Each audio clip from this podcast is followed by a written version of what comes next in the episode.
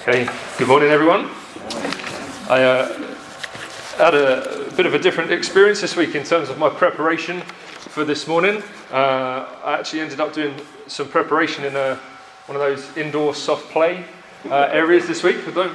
Just to kind of set and clarify a few things, it wasn't that I was in the ball pool reading my Bible, I wasn't praying while swinging on the monkey bars. Uh, what had happened was I'd taken Isaac, I'd kind of released him into the wild and let him do what he wanted to do uh, while I was able to sit and, and do a bit of reading and uh, a bit of thinking and, and, just get some ideas down. So it's a bit of a new experience for me uh, in that. But we, we go quite often actually to, to soft play. There's loads of, I don't know if you've noticed this, they're, they're everywhere now, these indoor soft play areas for kids, they're everywhere. And we go uh, quite a bit. But I, it's one of those things actually, when I was younger, we didn't, we didn't go very much to, to things like that. And don't feel sad for me. I'm going to come to it in a minute and explain why. Don't worry, parents, this is not a criticism. Stick with me on this, okay? Uh, but actually, remember, one of the last times that I went uh, to a soft play just for myself, so where I wasn't responsible for someone else or looking after someone else, was actually when I was at university. Uh, and I, the, the, student group from our church, we'd hired out a soft play uh, in, in, in, a town nearby where we were. Uh, and it was one where you could actually do. Um, laser tag in there as well. Okay, so you're shooting each other with laser guns while running around this soft play. Uh, and I seem to remember there was this one bit, so we were all flying around this place, running around, uh, and there was a bit in, in, the, in, the, in the play zone where I tried to describe it so you get it in your mind. It's like platforms uh, where you have a hole and you drop down from one platform to the next. So you drop down the hole, down the hole, down the hole, down the hole, and you kind of move your way down there. And I, in the chaos of what was going on, somehow I managed to end up sort of, I was trying to get down one of the holes, but I ended up sort of sitting in it. So my bottom was kind of in the hole, but the rest of me wasn't really going anywhere, right? So I created this blockage, and everyone else is trying to get through. There's this game going on, and everyone else is trying to get through. And you would have thought someone would kind of help pull me up and out of it, but instead of trying to pull me up and out of it, they decided they were going to push stuff me through the hole rather than trying to pull me out, okay? Uh, so I'm going bottom first. I've got people underneath trying to pull me down. At least this is how I remember it. People on the, on, uh, on the same platform as me kind of folding me in half in like an extreme pike position and just squeezing me through this hole until I eventually sort of make, force my way through and end up falling on. I don't know if you, on, on the platform below, I don't know if you've ever seen on a nature documentary when a, I don't know if I should say this or not, when a giraffe is, is giving birth and the baby giraffe kind of manages to make it to her and then and just falls from this great height. In that moment, I could relate to what was going on. It was just this sense of just dropping from that great height and landing on, the, maybe I shouldn't have said it, sorry, uh, landing on the platform below. And I remember uh, laying there, just a mixture of, of quite a bit of pain but then also a real sense of amazement at how flexible I actually was. Uh, it would not happen anymore. I know I would not make it through in that same way. So, with that being said, actually, up until that point, I'd only ever been to an indoor soft play a handful of times. The reason being was because there just weren't many of them around. They're everywhere now, which is why we go to them a lot, but they just weren't there anymore. Which meant that when I did go, I remember just this sense of this is just amazing. This is incredible. And you just walk in and spend so much time just taking in everything that was there. And it made me think actually, for my children, they're very familiar with places like that now. And I can kind of think actually, when we become fit, familiar with something, do we lose a sense of wonder that we might originally have felt? And the reason why I'm saying this is because as a church, we're going through our new series where we're looking at core values that we hold to, the things that we say these are absolutely foundational for us, and the values that biblical values that we know will then give shape to the biblical life that we live out as a church. And if we're thinking about foundations in whatever context, we know that foundations are important, but they don't necessarily sound that exciting. But actually, I just really feel that actually uh, that, that what, what we're doing is by going over these values is I don't want us to actually lose the wonder of the truths and the realities of what we are looking at and what we are saying these are things that we are absolutely holding to and essential for us. For some of us, maybe these values are, are quite new and there's this sense of actually I'm discovering something new here that maybe I've not seen before.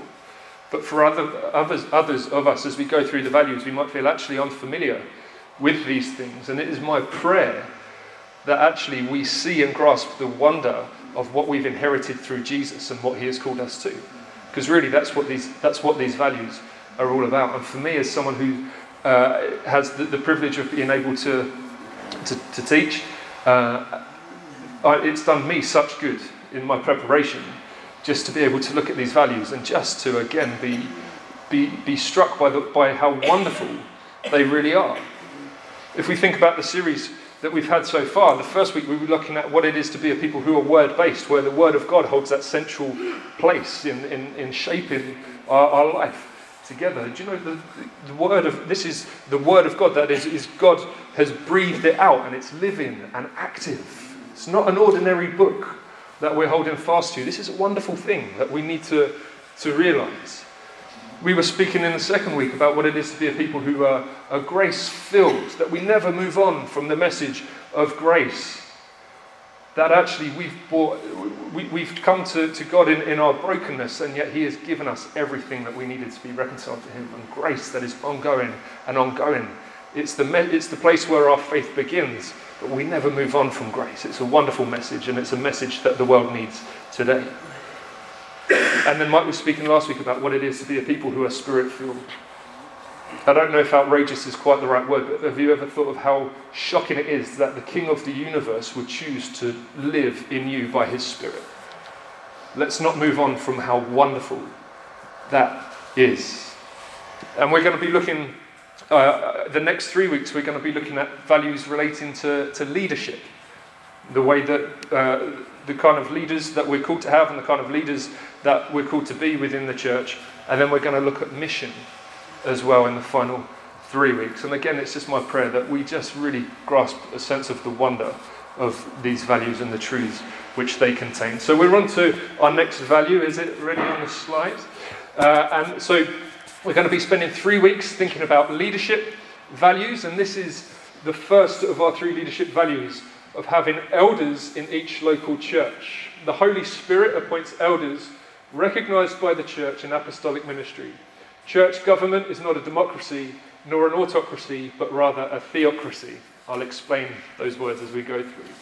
Elders' main functions involve leading, feeding, guarding, and guiding the church and we see eldership as the calling of qualified men who oversee the local church in its shared endeavour.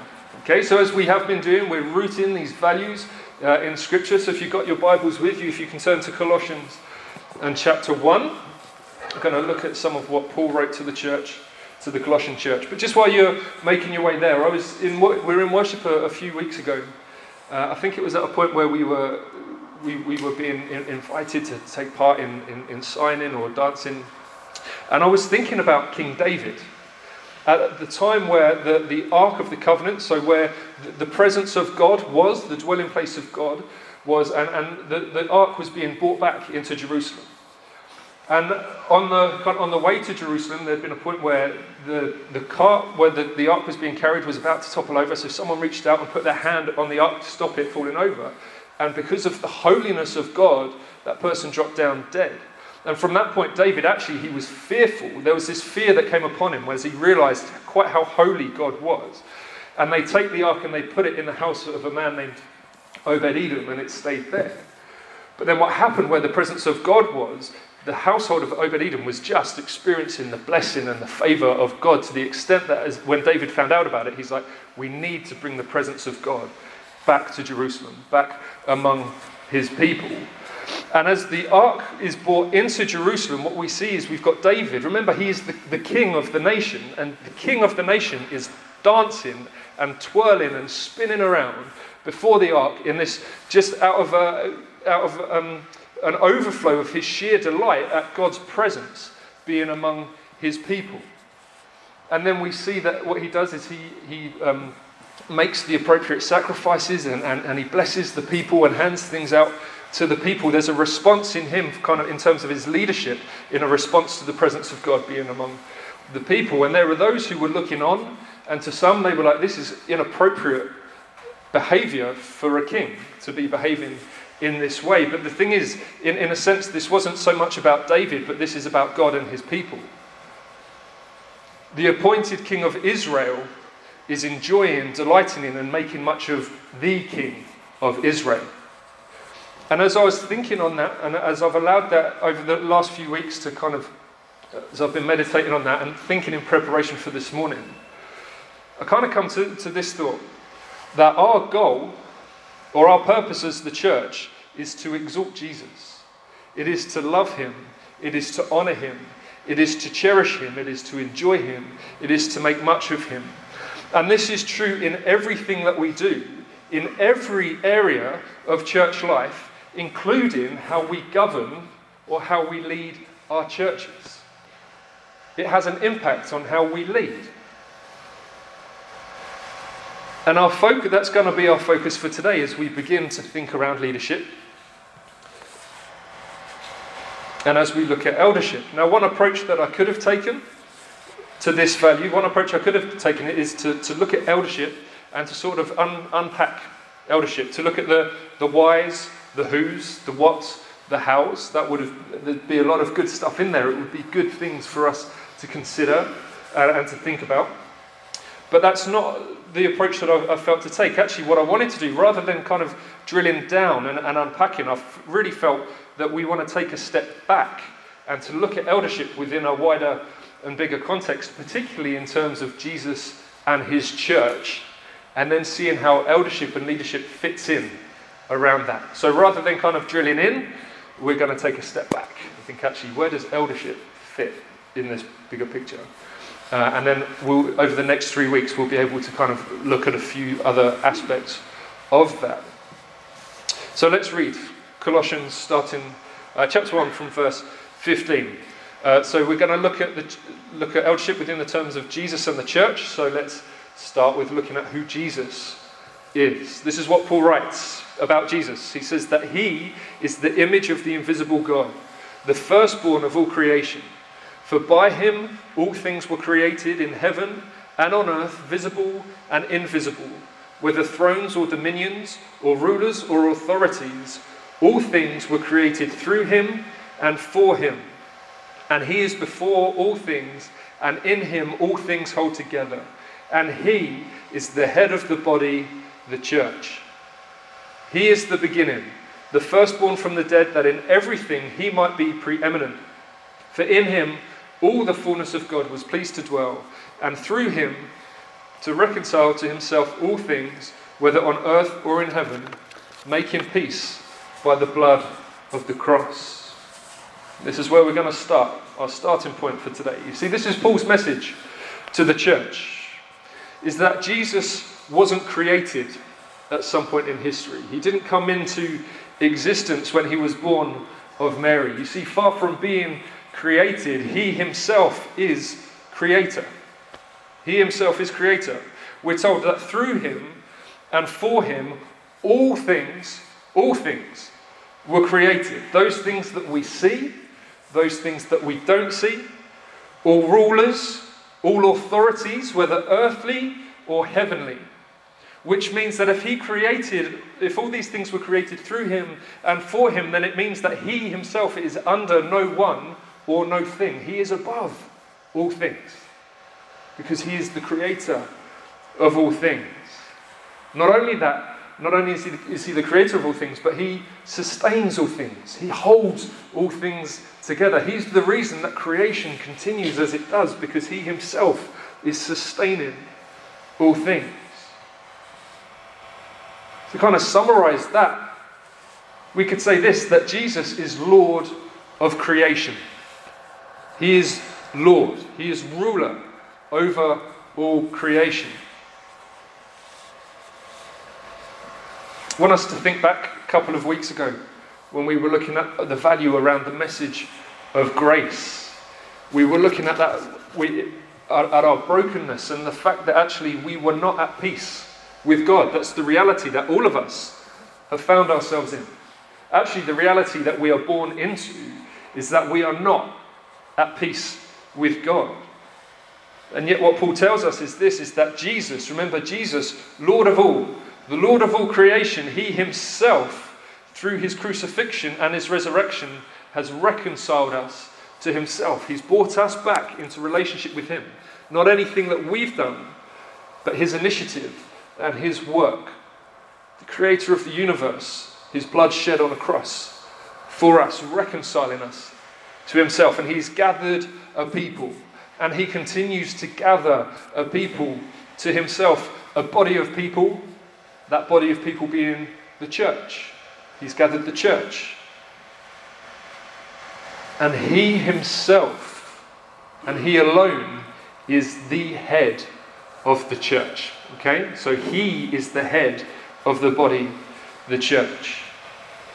So as we're taking that step back and thinking about eldership and leadership within the wider context and the bigger picture, here's the first thing we need to realize as we take a step back is that Jesus is the head of the church. That has to be our starting place where everything else works itself out from. Let's turn to Ephesians chapter 2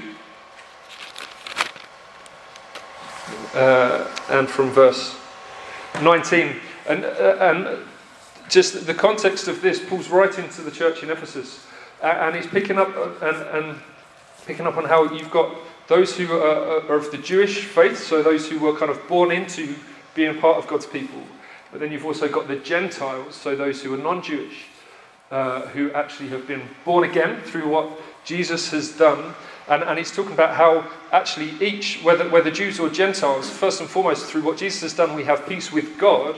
And because we have peace with God, we then have peace with one another. That, that Jesus is calling not just one group of people to himself, but all people to himself. And this is what Paul writes. Uh, we're going to read from verse 19.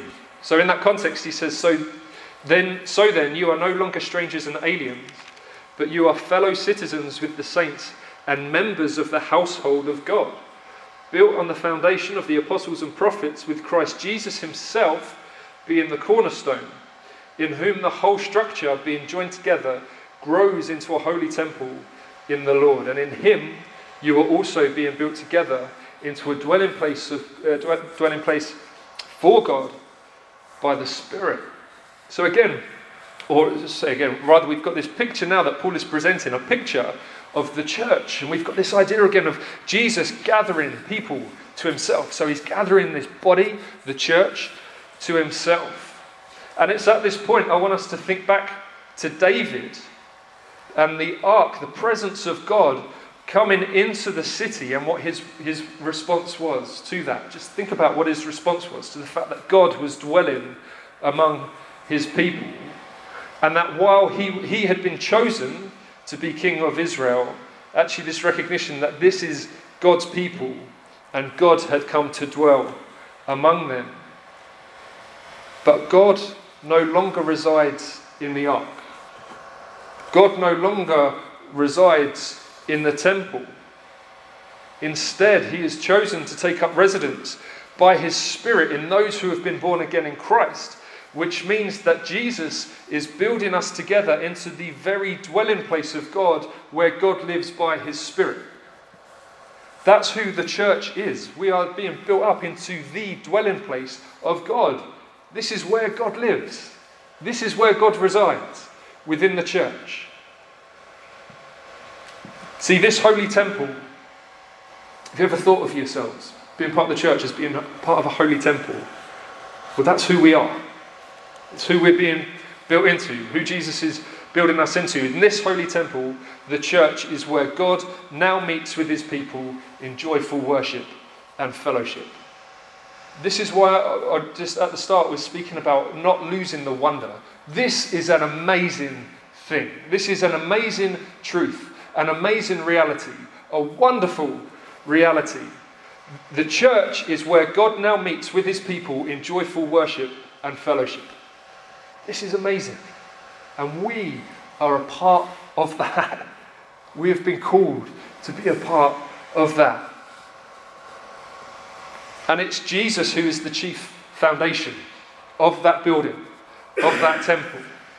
It's not, the, the chief foundation was not a prominent leader.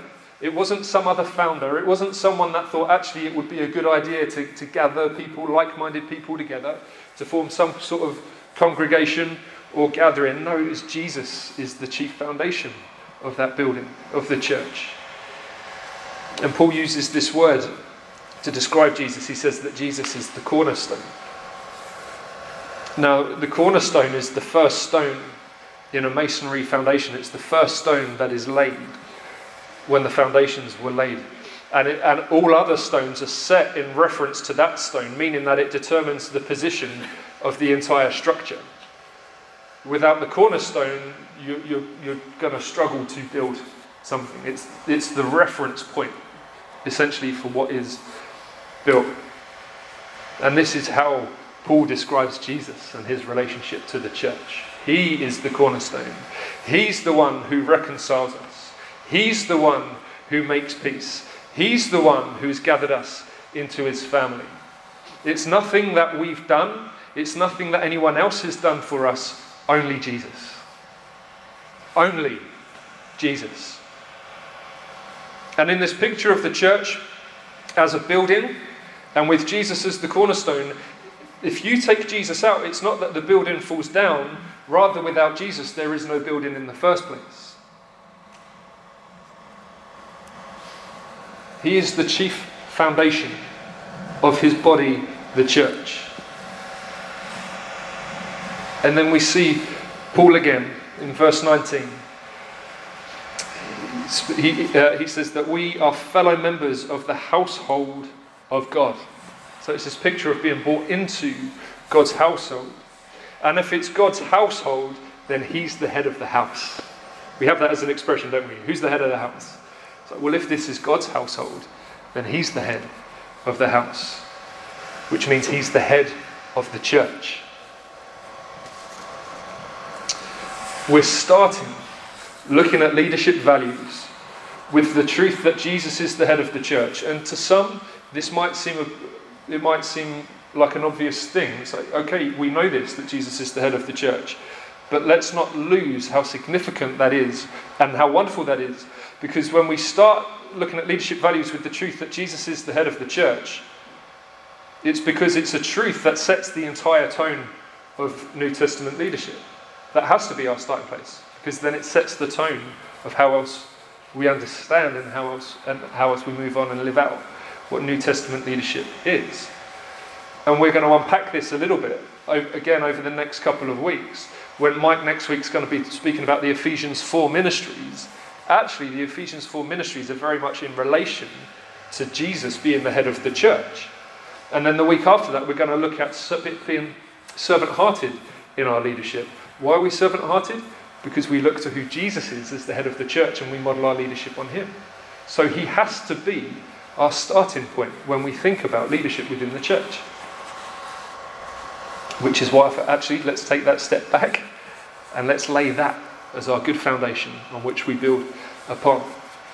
So it's within this context that our value of having elders in our local church sits. So Jesus is the head of the church. But the pattern in the New Testament is that local churches, individual churches, have elders who have been put in place to lead the people in the churches. The Bible uses many different names for this. Speaks about pastors, shepherds, bishops, overseers, but the word most often used is elders. Okay, so if you're reading through your Bible, particularly in the New Testament, and you come across these different words, it's speaking about the same office, it's speaking about the same thing. Uh, but we would use we would use the word elder here. That's the way that we would understand it. We don't don't start calling me Mike Bishops. That would be be strange. But we, um, yeah. So we're going to be thinking about eldership. Let's go back to our value. Who are elders then? Well, elders are qualified men who have been called to oversee the local church in its shared endeavour. That is who we understand elders to be and what their calling is. And for a little bit of time now, we're going to explore and unpack this value a little more, particularly in view of what we see in the New Testament and the way that the church was and the way that leadership functioned. Let's turn to Acts chapter 14. I'm going to read from verse 21. What we're going to see is this is a time where Paul and Barnabas are moving around, moving from town to town and city to city. Uh, and it says that when they, when so Paul, uh, Paul and Barnabas, when they had preached the gospel to that city and had made many disciples, they returned to Lystra and to Iconium and to Antioch. Okay, so going from place to place to place, strengthening the souls of the disciples, encouraging them to continue in the faith, and saying that through many tribulations we must enter the kingdom of God. And when they had appointed elders for them in every church, with prayer and fasting, they committed them to the Lord in whom they had believed. So we see this pattern going on. So we see the gospel being preached and disciples being made. We see the disciples being strengthened and encouraged. And as that's happening, what we then see is, is you get gathered groups of Christians being established. So groups of believers gathering together, being together in these groups being established. But they're not then left to function as a democracy. Okay, so now we're coming to some of these words that were in, in the value. They weren't left to function as a democracy. Now, in democracy, or kind of a, a broad picture of what democracy is, is that it's government by the whole population. Uh, often, it, uh, it, can be through elected representatives that would kind of uh, lead on behalf of the people, and it's where we have this whole idea of majority rule come in. But essentially, democracy is government by the whole population. But that's not what we see within the early church.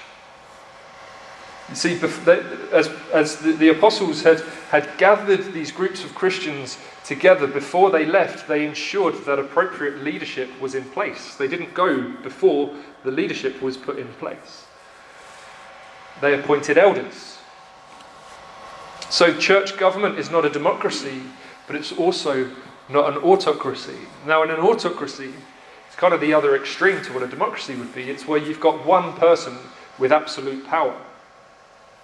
But that's not what we see within the early church.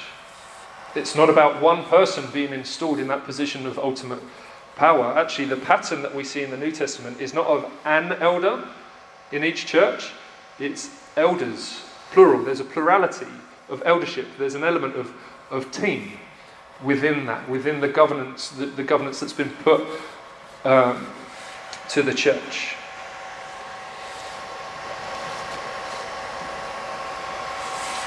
And we can't overlook this and how important it is for local churches to have plurality in eldership. So it's not one guy leading by himself. Actually, what we, what we need and what we, we need to be establishing in our local churches is teams of elders who are able to function and lead together. And there's great God given wisdom in this. There's a lot that could be said as to why working plurality of elders is a good thing.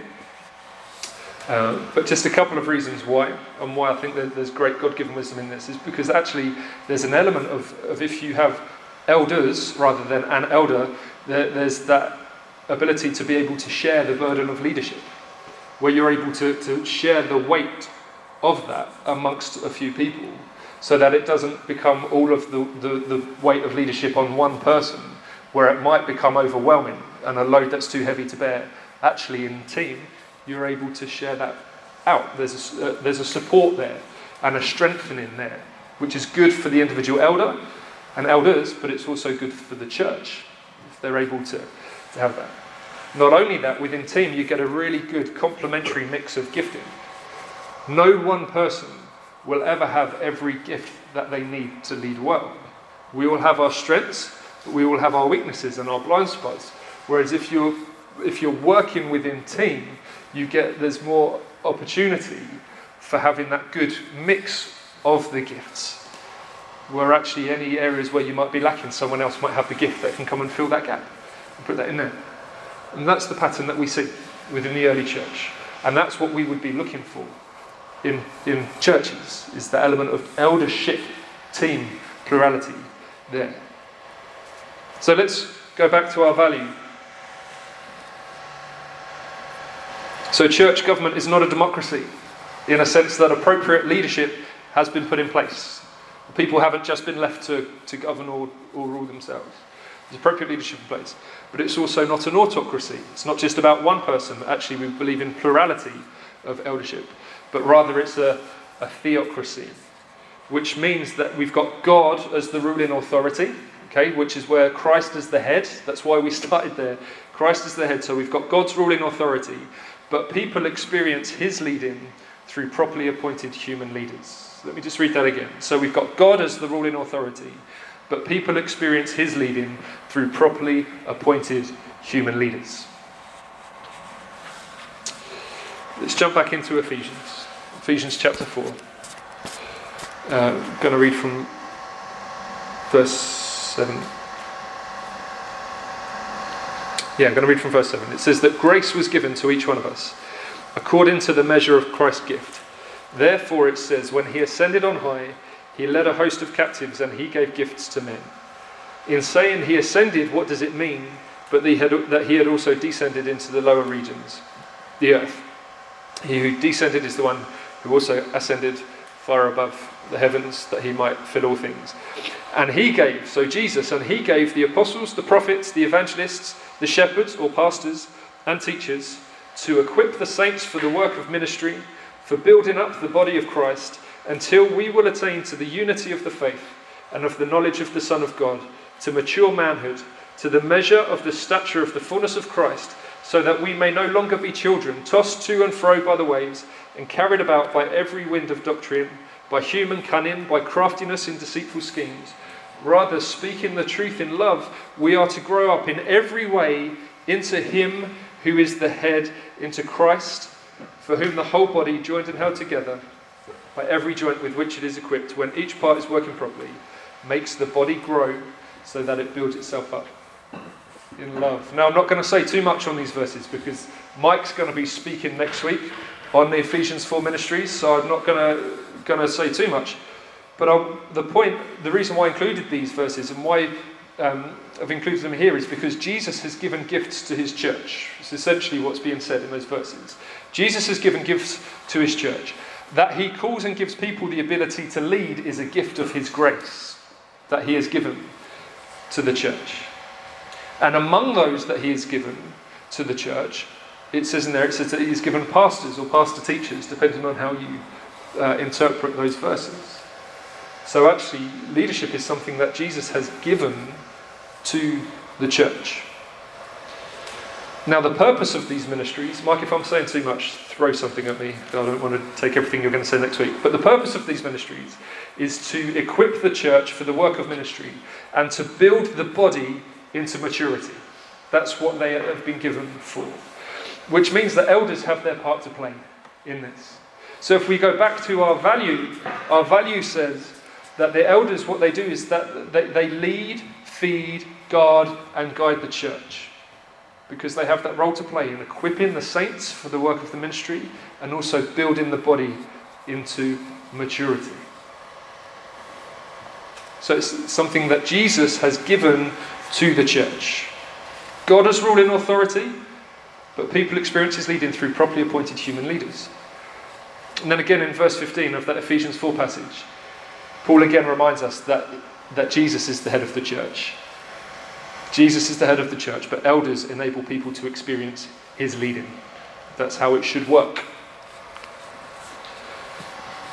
Now, Paul was key in appointing elders.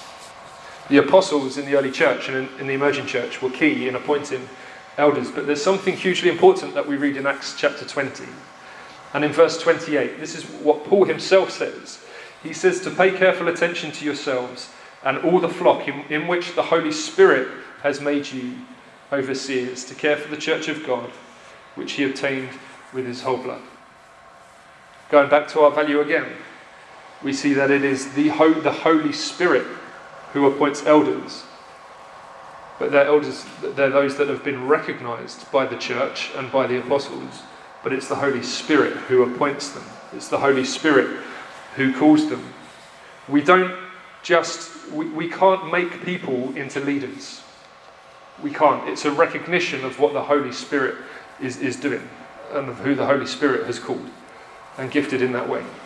Terry Virgo says this that I thought was really helpful. He says that throughout the Old Testament, God chose whom he would God chose whom he would to lead his people. The same principle applies in the New Testament church. Jesus, our ascended Christ, gave gifts. We cannot make people into leaders. We cannot simply vote them into office. We can observe and note the grace of God on people. We can see the anointing and respect the gift of God. And a church that honours God's gifts honours God and experiences God's ongoing favour. So it's that sense of actually, we need to be those who are recognising, uh, uh, are recognising um, the grace of God on people and the call of God on people for, for particular roles within leadership. And this applies to elders, which means we need to seek the Holy Spirit's help to enable us to recognize calls of eldership and on emerging gifting. We don't, you don't just make elders. We can't just make them. Actually, it's that recognition of who the Holy Spirit has got his hand on and who he has called. I was in Tesco's yesterday, had a really weird experience. I thought I saw my dad at the end of one of the aisles, but I wasn't sure it was my dad. And it took me within, to being within literally two feet of this guy to realise that it wasn't my dad. It was a very disorienting thing. I was like, is it? Is he? No, no, I don't know. The poor guy looking at me and I was kind of eyeing him up and trying to work out who he is. But it wasn't until I got right up close to him where I was able to recognise, is this my dad or not? And the reason I'm saying this is because actually elders are not to be appointed from a distance. We need to be able to get up close to these to these guys that we feel actually, is there an emerging gift or is there an emerging call? Okay, then we need to be around these guys and we need to be able to, to witness them. We need to be able to discern are we seeing something emerging in them? We need to look at their character. We need to look at their gifting. We need to look at their love for Jesus. We don't just pick someone from a distance and say they'll do or they look like they'll be good. Because actually, it's not until we're actually up close with someone and really being around someone where we're able to decide, okay, we think there might be something here, but until we're actually in their lives and sharing life with them, what uh, that will help us to discern actually is that actually what we thought we saw within them. Does that make sense? It's that sense of let's look for what we feel like the Holy Spirit is drawing our attention to, where we see emerging gifting and emerging calling, and then we need that process of let's be around these guys, let's observe them, let's see actually are we seeing what we think we're seeing in them in terms of the call and the gifting of God on them? 1 Timothy 5:22 says, "Do not be hasty in the laying on of hands." There's a warning here. Don't be hasty in bringing people into eldership. And I think there's a possible tension that arises because we recognize the need for elders, and it's a good thing that we want to have elders in our churches, but there's that tension going on of we can't make them and actually, we don't want to rush people in and bring people in as elders and then realize somewhere down the line, actually, either the call of God wasn't on them or actually their character didn't match up with what we thought. Actually, there's a God given wisdom in, in not being in a rush to, to do that. But we need to be aware of it because ten- there can be that tension of, but we need elders, but we need to make sure they're the right guys that God has put his hand on and that the Holy Spirit has appointed. See, we're a missional people. We are. We're a missional people. We're about making, seeing disciples made and churches established. Which means that if we're wanting to see churches established, then we're going to need elders to oversee the local in each local church. Which means for us, it, here in Faversham, for us to have this as one of our values, we need to recognise and then envision and equip current and future elders so we're seeing elders coming through for us here as a church, but also we need to be prepared to send them as well. If we're wanting to see disciples made and churches established, if we, if we want to see that and we recognize that each church needs elders, then we need to be prepared to send elders that we've raised up ourselves. That can be a painful thing, but actually, if we want to see the mission going forward, then we've got, a, we've got a part to play within that as well. To be those that say, actually, we're prepared to give of who we have here. See, Jesus is the head of the church. And it's this truth that sets the tone of New Testament leadership. And with that in mind, our first value of New Testament leadership is this elders in each local church.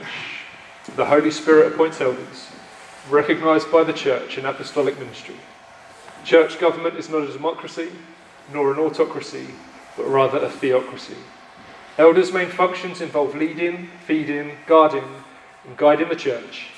We see eldership as the calling of qualified men who oversee the local church in its shared endeavour. Okay, and then in the next couple of weeks, we're going to unpack it a little bit more, but all the while remembering that Jesus is the head of the church. We, um, I think what we'll do, we'll actually draw our time together to a close. Been thinking of possible response songs, uh, a possible response. You know, like, there's no songs about elders, but that's a good thing. we don't we don't want to respond with songs about elders. Uh, but actually, if I could just ask you, please do be praying for the elders here at the church. I know people do. So that's not me saying actually that we're lacking something and we need to fill it. I recognise that people do pray for us, and I'm incredibly grateful and thankful for that. But please do remember Mike and I in your prayers often, not just for me and Mike, but for our families as well. Please pray for us, first and foremost, for us in our, in our personal relationship with Jesus. Before we're called to be elders, we were called to be disciples of Jesus. That has to be our first priority. So please pray for us in that. Uh, but then pray that God would give us everything that we need in order to, to serve you as best we can and to lead you as best we can. I wasn't sure whether to read this or not, but I will. Uh, it was from, from a book called Why Bother with Church, written by Sam Allberry. And again, I'm not saying, do not take this as a criticism, because it's not at all, but rather I read this, and for me, I thought that is so helpful for me to recognize in myself. Uh, but actually, it's helpful, I think it's something that's really helpful for all of us to consider. Whichever church we're in, or a part of, or wherever God calls us to, he writes this. He says that we need to remember that pastors are church members too. They need the same pastoral care as anyone else. They will have battles in their Christian life. We need to let our pastors be Christians, not assuming that the Christian life just happens automatically for them, but getting alongside them, encouraging and supporting and loving. them. Again, that's not a, that's not, I'm not saying that as a criticism. Actually, I experience all of those things. I absolutely do. But I think it's just a really helpful reminder, actually. And please also be praying for us as a church for future elders, that God would be raising up elders for us that would be able to serve among us uh, and, and help to, to bless the church family here, but also that through us and through people that God raises up here, that we will see churches planted and established and strengthened as well. So let's, in our prayers, let's have a, a local focus, but let's also think bigger as well about the impact that, that God might have for us.